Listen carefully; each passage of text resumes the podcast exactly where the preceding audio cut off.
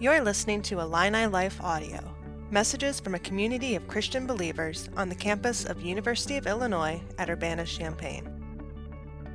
For more audio and video content, visit IlliniLife.org.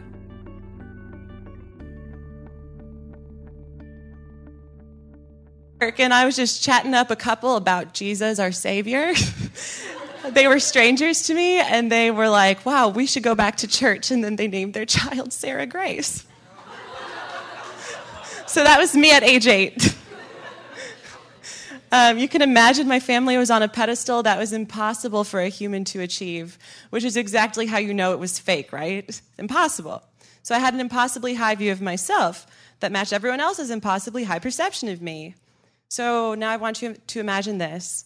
I show up at University of Illinois and I am desperate for people to continue thinking of highly of me as they always had. And since these were all new people who had no preconceived notions of me, I was like, I can take on a new role. Who should I be? The fun girl?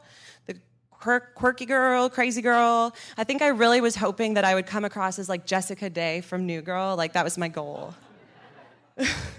Freshman year, I spent all my time with my friends. None of them were Christians. And I went around campus singing songs out loud, dancing in the street. Uh, Lorde's Royals had just come out that summer, so I was like, that was my fave to just like sing alone.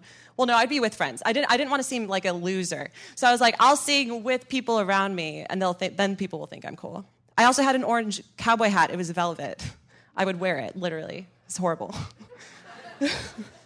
So I thought it was really cool. But remember, I grew up a PK, so I knew the rules I needed to follow. So eventually, the fun party girl mentality couldn't work anymore. My friends were getting a little wild, and I couldn't bring myself to do the same thing. So then all of a sudden, I was alone. I went from having so many friends to zero friends. I would code for my CS class for hours. I would walk and talk to the cows that are down there, like by Far Par.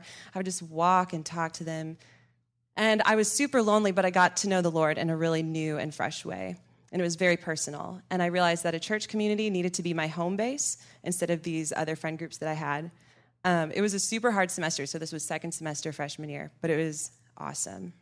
The desert period of learning to know the Lord on my own did not get easier, but it did come at the right time. During my freshman year, my dad relapsed into alcoholism. Both of my parents' mental health problems started to really show, and their marriage started to fall apart. And I wasn't clear if mom and dad were going to be divorced or not. It was a hot mess. This pristine family I'd been part of my whole life was a hot mess.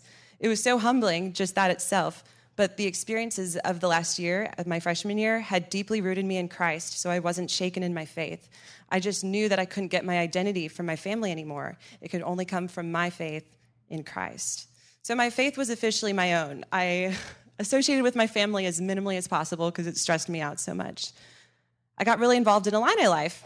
You guys, my church on campus. In the process of leading small groups and beyond, I continued to learn how much God has called me to and equipped me for. And at the same time, I had to learn how to accept the depths of my brokenness, just how imperfect I am. I want to tell you guys about some of my humbling experiences. I picked my top three. The first humbling experience has been learning to confess sin.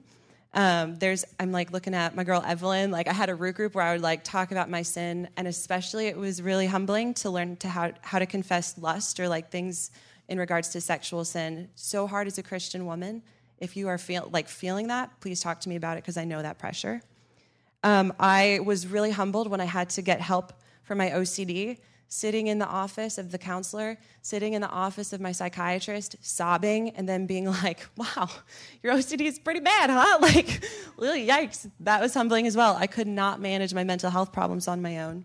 Then I went and decided to support raise the salary, ask people for money so that I could be here doing this with you guys. That was also so humbling. I was completely insufficient. Um, and I think I learned to trust God in really new and fresh ways through all of these things. So I think that I can finally say I've just scratched the surface of what it means to know God's grace as sufficient and to boast in weakness, like Paul talks about in 2 Corinthians 12 9. Um, so, yeah, also let me flip my page here. So, vulnerability and humility has created more peace in my heart than I've ever felt in my life, just because Jesus came for the sick, not for the healthy. And so, as I've come to accept my sickness, I've come to experience Jesus more. The Lord has been so gracious to show me even how my mess helps other people in their messes. I've had so many friends and even my family have been healing from their own messes as I've been sharing with them what I've gone through. And like even my parents are together and they're so great and loving and happy with one another. I was just home this weekend and my mind is blown by the grace of God and by sanctification. So I just want to say I'm so thankful for my opportunity to do life with you all here as a staffer. I hope that it's messy. I hope that we can know the Lord together in a new way. And I'm Sarah Weldy, but you can call me Sweldy, and that's part of my story.